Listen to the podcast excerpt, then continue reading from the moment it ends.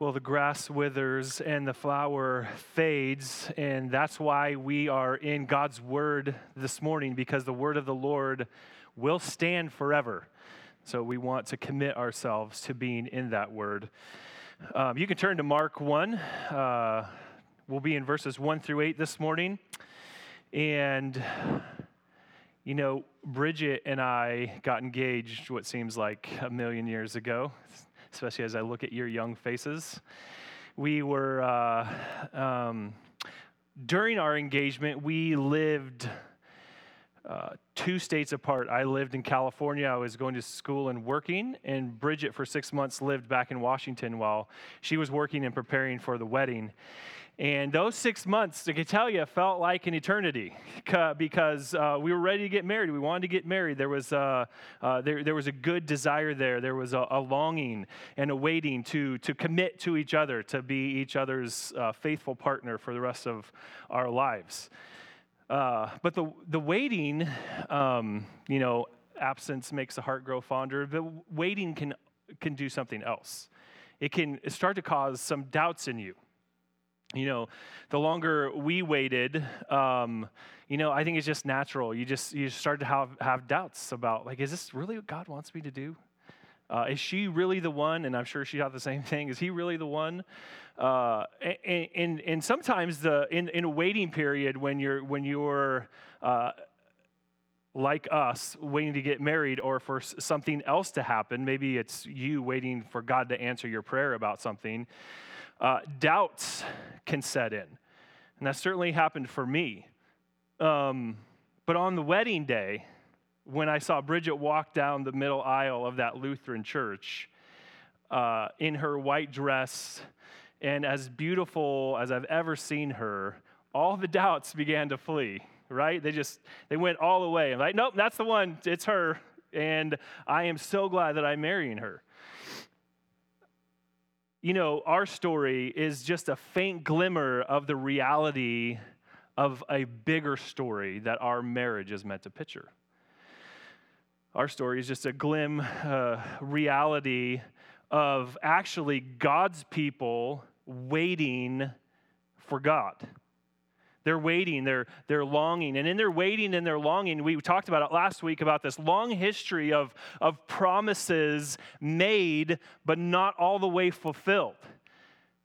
And as you wait and long for something to happen, doubts can set in. It happened with the people of God. And, and so the prophets would come and, and, and they would remind God's people, God's faithfully keep his promises. Sometimes the doubting led to sin, wrong kinds of worship.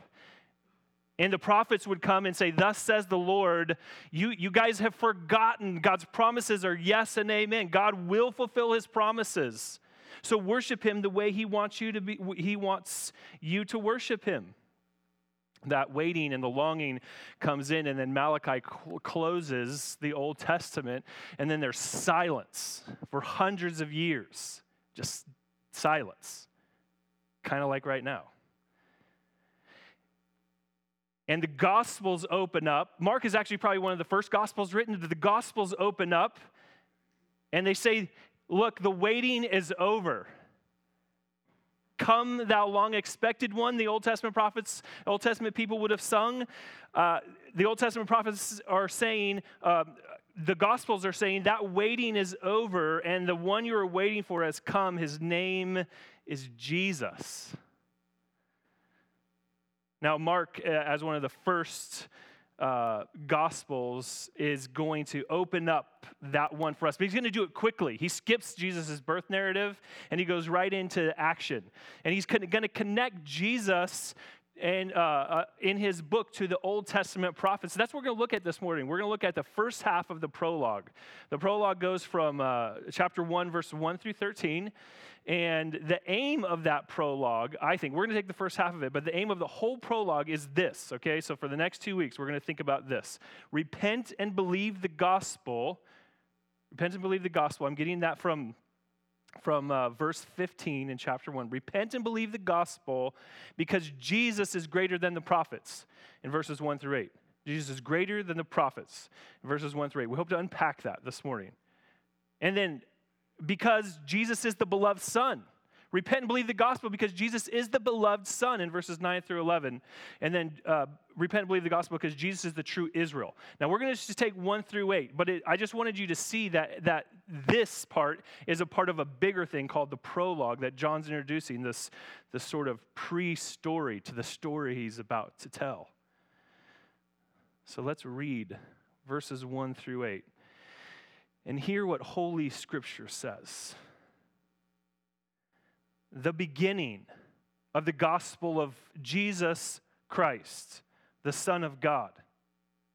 As it is written in Isaiah the prophets, Behold, I send my messenger before your face, who will prepare your way. The voice of one crying in the wilderness, Prepare the way of the Lord, make his paths straight. John appeared, excuse me, baptizing in the wilderness and proclaiming a baptism of repentance for the forgiveness of sins. And all the country of Judea and Jerusalem were going out to him and were being baptized by him in the river Jordan, confessing their sins. Now, John was clothed with camel's hair and wore a leather belt around his waist and ate locusts and wild honey. And he preached, saying, After me comes he who is mightier than I, the strap of whose sandals I am not worthy to stoop down and untie. I have baptized you with water, but he will baptize you with the Holy Spirit. This is the word of the Lord. We're just going to take verse 1 by itself. Verse 1 is like the topic sentence, kind of for the whole book, but especially for this prologue. Verse 1 is just telling us, okay, this is what it's going to be about, all right? The beginning of the gospel of Jesus Christ, the Son of God. And he, and he tells us right away it's, it's the beginning. And can you, can you think of any other books that start that way? In the beginning. This word means to draw our minds back to Genesis 1 1. In the beginning, God created the heavens and earth. And then you remember soon after that, it all went drastically wrong, and sin entered the picture, and the serpent looked like he was winning. But Mark bursts on the scene, and he's going to remind us no, that there's a new beginning coming. There's a new beginning, and it starts with a person, it starts with God. And John right away uh, goes into a full, fourfold description of who that person is going to be. This, in this topic sentence, he, uh, he, he begins by saying, This is the beginning of the gospel. This word is the good news, right? You've heard this before, but if you haven't heard it before, uh, this word is, it means good news. It's, it's euangelion. It's, it's, the, it's the good news about something. And, and it was used in the ancient world to, uh, of, of, of kings like Alexander the Great. When he, when he came in and he conquered a country, he would, you know, he would, he would send a messenger back to say, hey, we won and the news that they brought that the battle was over, the good guys won, depending on which side you're on, I guess they were the good guys. But the good, you know, we, we won the war, the battle is over. That message was called the gospel, it was called good news. And here Mark is saying this is the beginning of the good news, but not, not about Alexander the Great or Caesar Augustus, it's about somebody else. This is good news about Jesus. Jesus. Mark gives the, this one a name. Who this gospel is all about, he gives them a name, right? His name is Jesus. See, and, and Mark is telling us this is a historical figure. Jesus is not um, Jesus is not made up by the apostles to, so they could become famous, right? Jesus is not just real in your heart. Jesus is not just someone you want him to be. No, he has he's actual he's an actual historical figure. And his name means God's salvation. It's Joshua. Yeshua.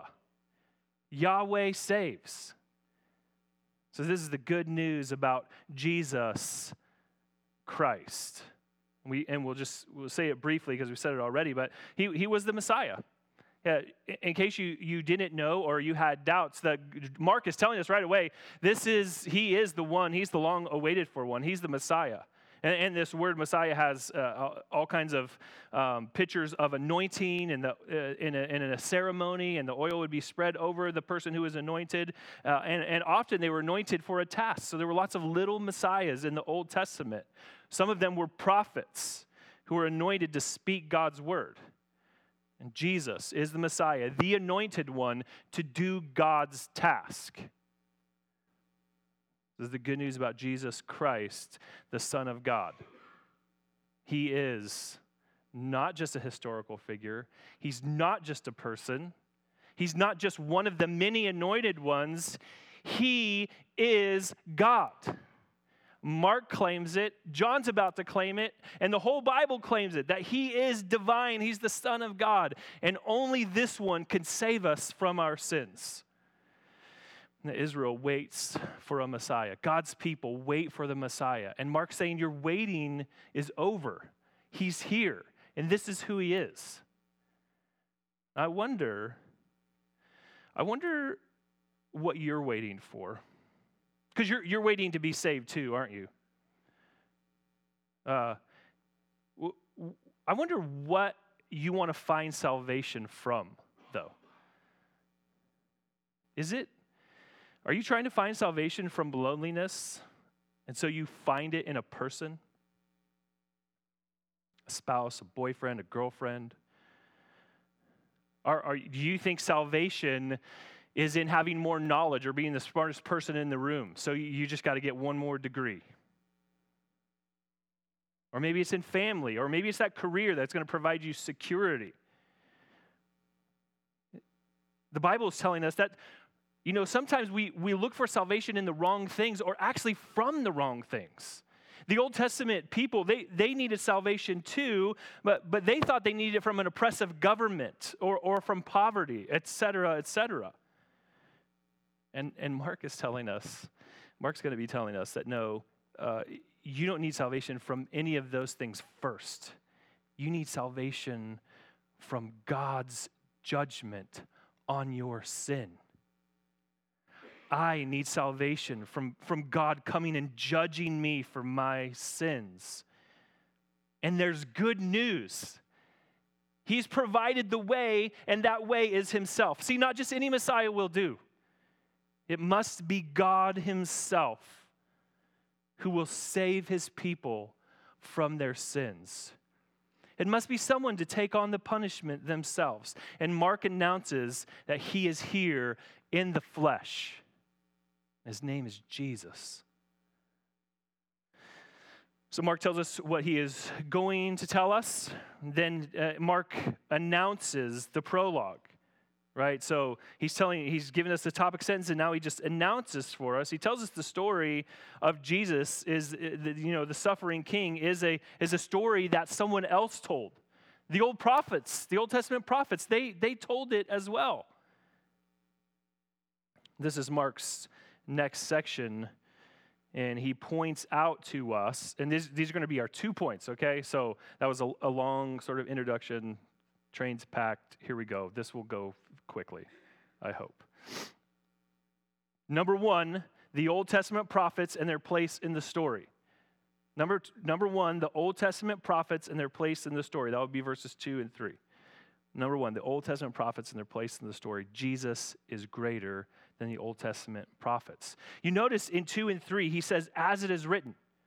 He, he's connecting what he's about to say to something that's been written beforehand. And that was in the Old Testament prophets. And then he quotes, he quotes Exodus 23 20, Malachi 3 1, and Isaiah 43. And he just kind of piles them all together. And what he's saying is everything that those prophecies were saying about Christ are true in this, in this one instance. What, what all of these are saying about John the Baptist are true, and, and here's the fulfillment. Right? So he takes from the Torah, from the major and minor prophets, from, from the writings, and he's saying Scripture is fulfilled.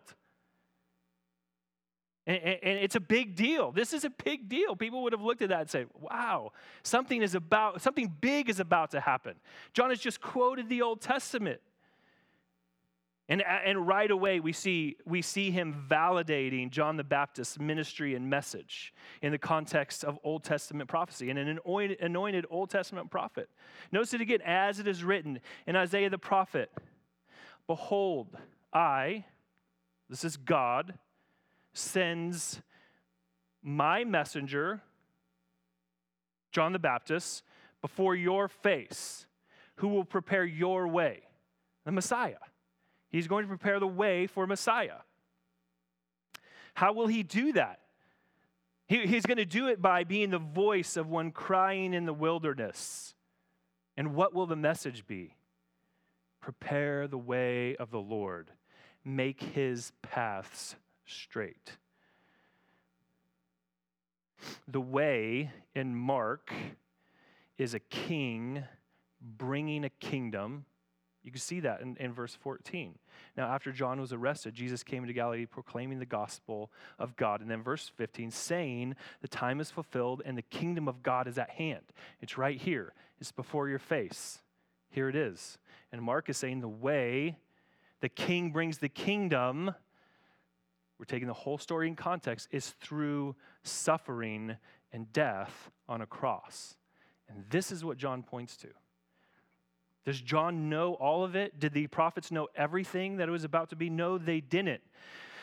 But we, looking back, do, and, and we can say what John maybe was, wasn't able to say. He could say, Look, the voice crying in the wilderness, prepare the way of the Lord. And Jesus will come in and he will make that way, and he will, he will take it all the way to the cross, and he will suffer and die. But the point is that just, just as the Old Testament prophets, and the ideal prophet, Jesus, John is saying the only, the only thing he can say, and that's what God has said. He's, he's connected his message back to the Old Testament, and he's saying, listen, I am validating, Mark is validating John the Baptist by going back to the Old Testament prophets. And as a prophet, prophets are only allowed to say what God tells them to say. If not, they get stoned and killed. So even Jesus, the ideal prophet, in John 12 49 says, I don't speak on my own. The Father who sent me has commanded me to say all that I have spoken. He's putting himself in line with the prophets, but as the ideal prophet. And Mark is pointed to, to John as a fulfillment of the Old Testament prophets. Here's the last Old Testament prophet that will come before, Je- will come before Jesus and announce his way, announce the Messiah's way. As one commentator says, this means that God's coming in salvation and judgment, which he promised in Scripture, takes place in Jesus, the one the book of Mark and all the Bible is about.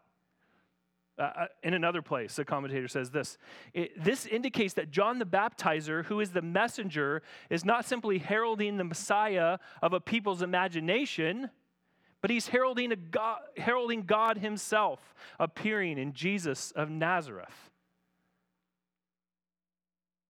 So, as God's people, we have to ask, we have, we have a, a minor role in, in being prophets, of, of saying what God actually says about himself, with saying what God wants us to say. So, what are we saying?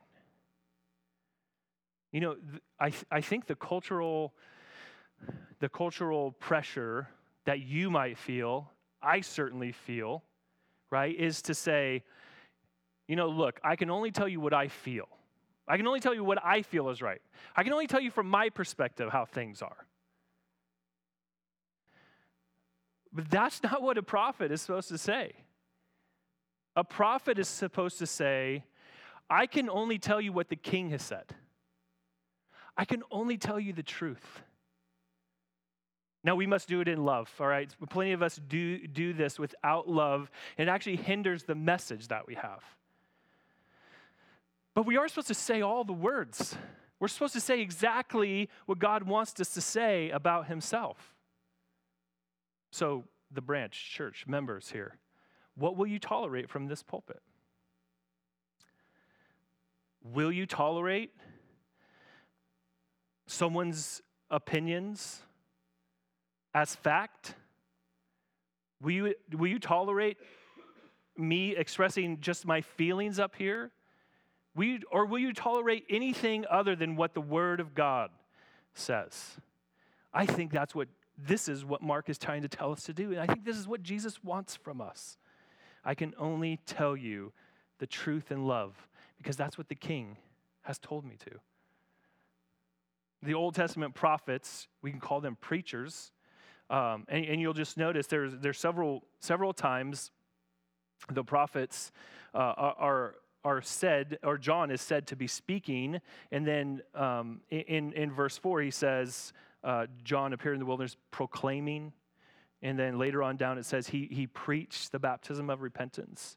And then in, in verses, uh, in, in verse um, uh, 14, it says that Jesus was proclaiming the gospel of God. See, these, these, were, they were, these were the ones that were bringing the good news, the Kerusso, the, the heralds. They were bringing the good news about the battle being won. So not only Old Testament prophets pointing to Messiah, these Old Testament prophets pointed to, to the prophet that would come in conjunction with Messiah.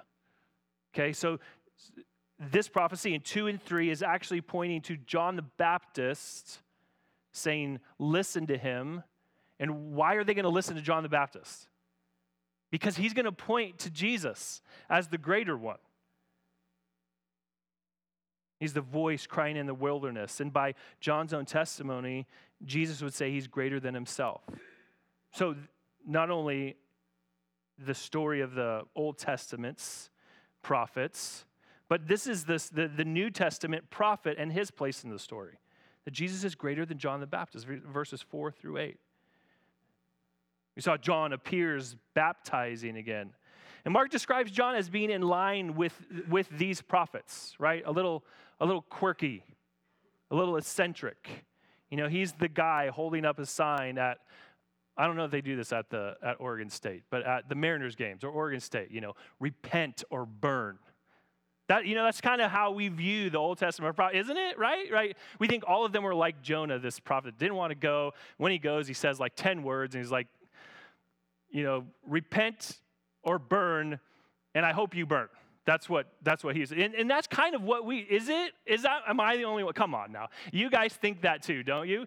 Uh, the Old Testament prophets kind of seem like that. They're a little quirky. They're, you know, it, it tells us here he's wearing he's wearing camel's hair and a leather belt. He's out in the wilderness and he's eating locusts. And we're like, ew, what's wrong with you? But actually, even, even in those things, he's, he's like the Old Testament prophets. But John was more like Gandalf the Grey he he um, now i couldn't find this passage in the book but i saw it in the movie so i'm sure it's there. Uh, he you know in the scene on the top of saruman's tower he's, he's being tortured to give up the ring. And, and gandalf you know at the end he before he jumps on the, the eagle right that's the scene at least uh, he tells saruman he says there is one lord of the ring and he will not share its power and that's exactly what the Old Testament prophets are saying. There is one God of salvation, and he will share his glory with no other. Turn to him and be saved. Mark says John was a valid prophet. Mark is validating him as the last Old Testament prophet, the, the first New Testament prophet. And, and uh, his, uh, his validation is seen in the way he ministered. He, John the Baptist came ministering, and his manner and his method and his message all match the Old Testament prophets. So, so I just, you know, I, I was kind of talking about the, the, the, the, the quirkiness of, of, wearing, you know, the, the camel's hair and the, the leather belt, being out in the wilderness and eating locusts and honey. Well, all of those things are what the Old Testament prophets did. And the eating the locusts, that he was, he was in line with the, with the Old Testament uh, law. Uh, locusts were, were, we were free to eat them. I know uh, none of us, every one of us is like, ew, I don't want to eat that. But it, it's, you know, if you were an Israelite, it was okay. You could, you could, there was, those were clean um, insects, right? Insects, yeah. And so even in his manner, He's out in the wilderness. Isaiah 43, that, that's the prophecy. He will be a voice in the wilderness crying out, Prepare the way of the Lord. Uh, the wilderness is a place where, where God met with his people, right? After the Exodus, after he saves them through the waters of, uh, of uh, the Red Sea from Egypt, he draws them out as, as kind of like a bride and says, Come to me. I, I, I'm going to love you, and I'm going to bless you. This is where God meets his people in blessing. He's also by the River Jordan, and, and the River Jordan was a connection to Elijah's ministry. This is where Elijah did a lot of his ministry. And he's, he's dressed like an Old Testament prophet. He ate like an Old Testament prophet. And if it looks like a duck and it swims like a duck, it's probably a, a duck, most likely. So here he is, John, the last of the Old Testament prophets. And, and, and, and what's he going to do? Like, what's his, his method? Well, I, I mentioned it earlier, uh, but its method is just like Jesus's. It's just like the heralds of the good news. It's proclamation. It's pointing away from himself to somebody else. It's, it's saying only what God would say. It's a announcing the good news. One of my Old Testament profs in seminary said this The only legitimate word in the Old Testament prophet's call was, Thus says the Lord. Thus says the Lord. That's the only. How, how do you know if, if, he's, if he's a good preacher? How do you know?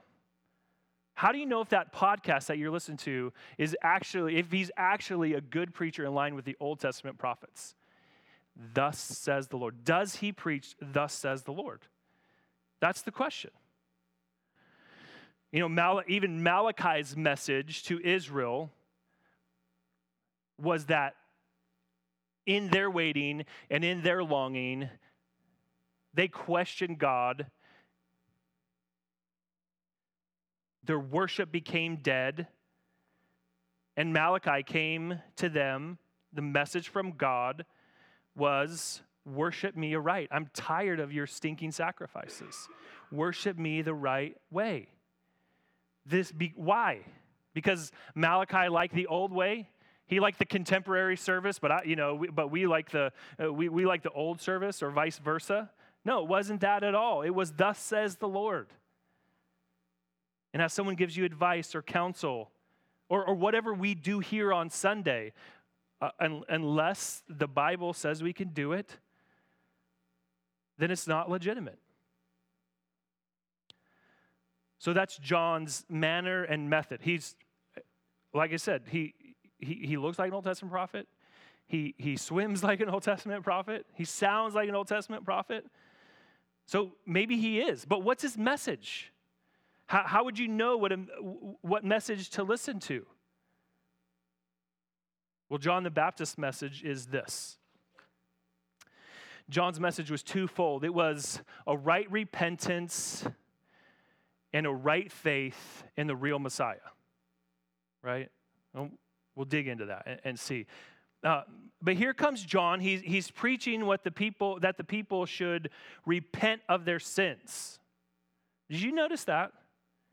John appeared baptizing in the wilderness and proclaiming a baptism of repentance for the forgiveness of sins. Oh, we don't need to complicate it, okay? John was just saying, look, Come and, come and get baptized, showing that you've repented of your sins. This is a thoroughly, this is a thoroughly Christian practice already by, by Romans 6, which was probably written before the Gospel of Mark. Already in Romans 6, where we see this word, this practice of baptism being used in the church and, and to identify people as those who have union with Christ.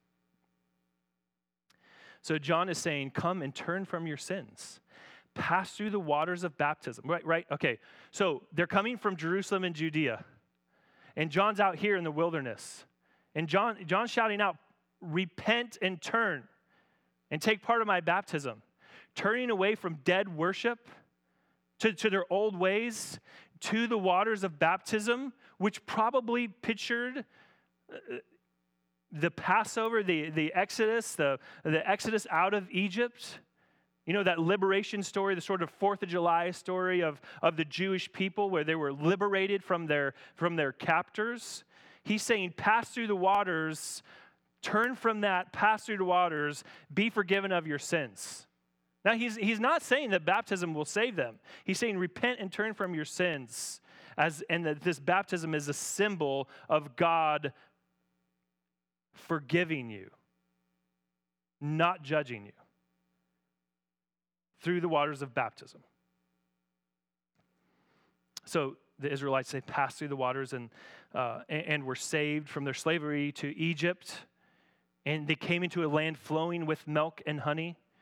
And as I mentioned before, according to Romans 6, 4 and Galatians 3, 27, Paul, Paul is saying it's, it's not the act of baptism that forgives or that gives forgiveness, but baptism is a picture of union with Christ. It's a symbol of what has already happened to you when you repented and turned from your sins. This is John's message. Turn from your sins, be baptized. The second part of John's message is a pointing away from himself to somebody else. The first part, repent of your sins. Now, that can feel like a burden, can't it? If you Friends, if you're doing evangelism on the campus or in the city or back home, wherever you are, if you tell people to repent and turn from their sins, you've given them half of the gospel. Because who are they supposed to turn to? It, it's like saying, hey, you be better. You get baptized and, and then live this way, and you do all the sacraments, and then you can be saved. No, the second part is, is the part is it's a gospel proclamation. John is saying, uh, now let me point out to you the one to whom will save you when you repent and turn from your sins. The one to whom the people are supposed to turn is the one that comes after John. Did you notice that in, in the text? And he says, and he preached, saying, after me comes he who is mightier than I, the strap of whose sandals I am not worthy to stoop down and untie. I have baptized you with water, but he will baptize you with the Holy Spirit. You know, taking taking off someone's sandals and washing their feet was the job of slaves, Gent- Gentile slaves. It was the lowest job. It was, it was it, um, rabbis couldn't even tell their students to do this because only the slaves could do this. It was dirty, it was, it was despicable. It, it was like saying you're, you're lower than the ground that I walk on. And John is saying about himself, I, I, I'm not even worthy to be a slave who takes off Jesus' sandal. I, I'm not worthy to do that. John is saying, Look, uh, I have an office. I'm going to say just what the Lord says, but the, the one that can save you is over there. He's mightier than me. And you remember in John, he say he, he'll look at Jesus, he'll say, Behold the Lamb of God who takes away the sin of the world. Now, if that one is greater than John and the prophets, what does that mean about us? Uh, what does that mean about the salvation that he's proclaiming? If he is the new Exodus, he is the one that salvation is found him, found in. Won't you turn to him and be saved? Friend, if, if you're visiting and you have never heard the gospel or received the gospel, the gospel, it, it's just this Jesus Christ, the God, the Son of God, came down to earth to live the life that you and I couldn't live, just to live a perfect life in every way. Thought, word, deed, he, he lived it perfectly for 33 years. And, and, and then his friends gave him up, betrayed him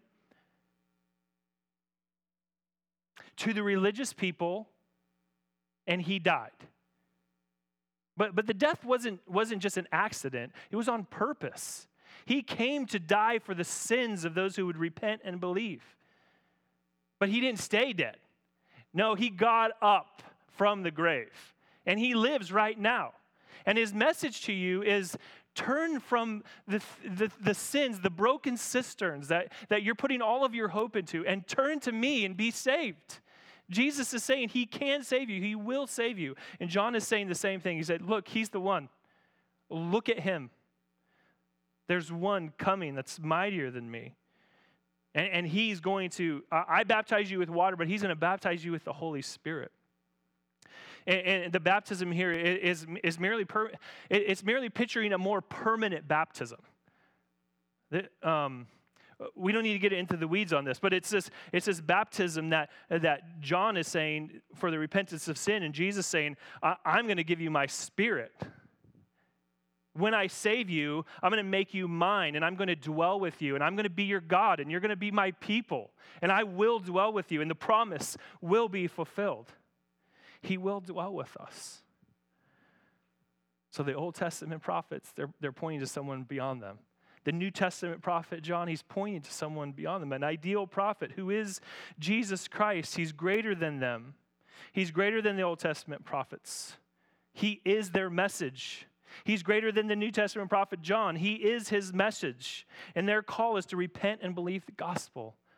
So if you're not a Christian, I call you repent and believe. If, if you like to talk about that, you have more questions, I'd love to talk to you. Uh, Davey or any of the elders or, or some of the Christians here would love to talk to you about that too. He is a better Savior. Christian, Luther, Martin Luther said, This is the whole of the Christian life a continual repentance and belief, a continual turning to Jesus for salvation.